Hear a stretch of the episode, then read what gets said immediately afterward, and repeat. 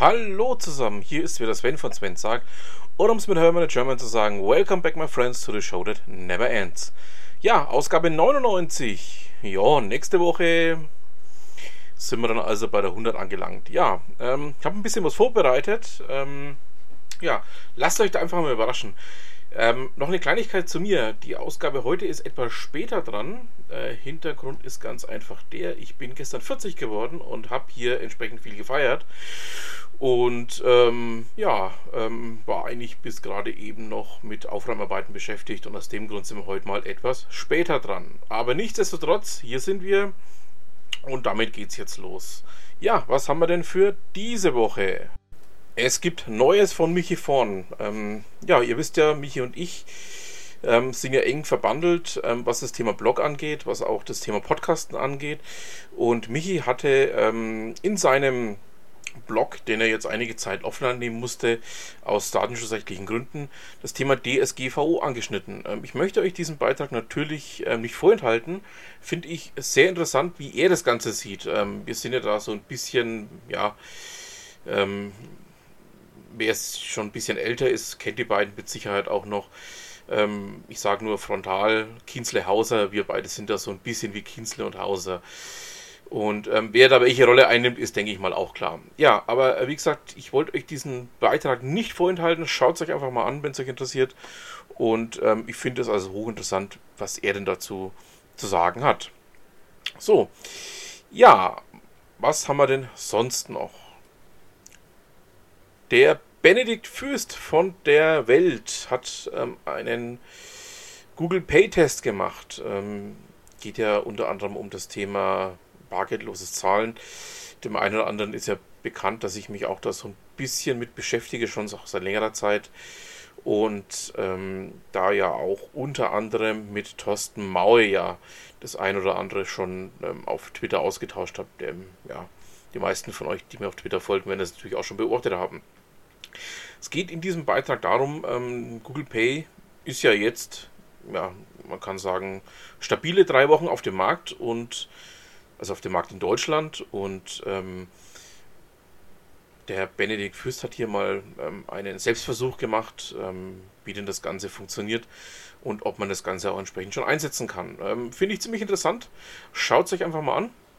Was mich auch so ein bisschen nachdenklich stimmt, ist ganz einfach die Situation, dass es noch sehr, sehr wenig ähm, Geschäfte gibt, bei denen man mit diesem Zahlungssystem auch arbeiten kann. Also da ist definitiv noch Nachholungsbedarf ähm, notwendig. Jo. Genau. Nun zu einem völlig anderen Thema, das ich auch schon immer, immer wieder mal angesprochen habe. Ähm, Thomas Michel von Teltarif berichtet über das Thema Funkloch, Schlagloch, lahmes Netz. Also im Endeffekt alles, was man unter dem Begriff ja, digitaler Rückstand bzw. auch Infrastrukturrückstand ähm, bezeichnen kann.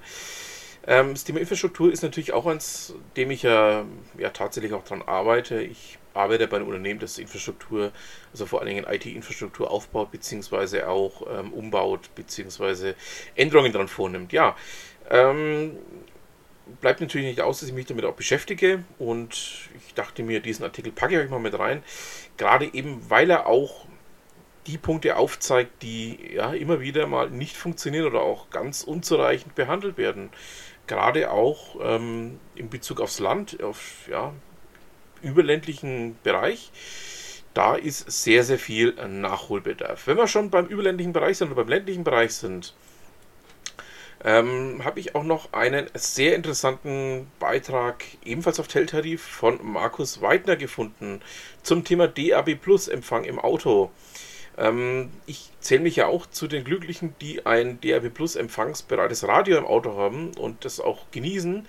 Aber auf dem Land gibt es hier wirklich ähm, Ecken, in denen einfach mal gar nichts geht. Und ähm, Markus Weidner hat in seinem Beitrag hier einfach mal aufgezeigt, ähm, wie denn das Ganze bislang ablief, was denn da einfach auch ein Verbesserungspotenzial, Verbesserungsmöglichkeiten notwendig sind, dass das Ganze in Zukunft besser wird dachte ich mir auch, ist interessant, packe ich auch mal mit rein. Ihr wisst ja, alle Beiträge, die ich euch hier ähm, auch vorstelle, befinden sich natürlich in den Show Notes. So, damit haben wir es dann auch schon fast wieder. Natürlich kommen wir jetzt zu Ute Mündlein. Ihr wisst ja, ähm, ist ja fester Bestandteil hier meines kleinen Podcastes. Und sie hat ähm, ein ja, durchaus sehr interessantes Thema ausgepackt, nämlich ähm, das Thema CRM-Lösungen.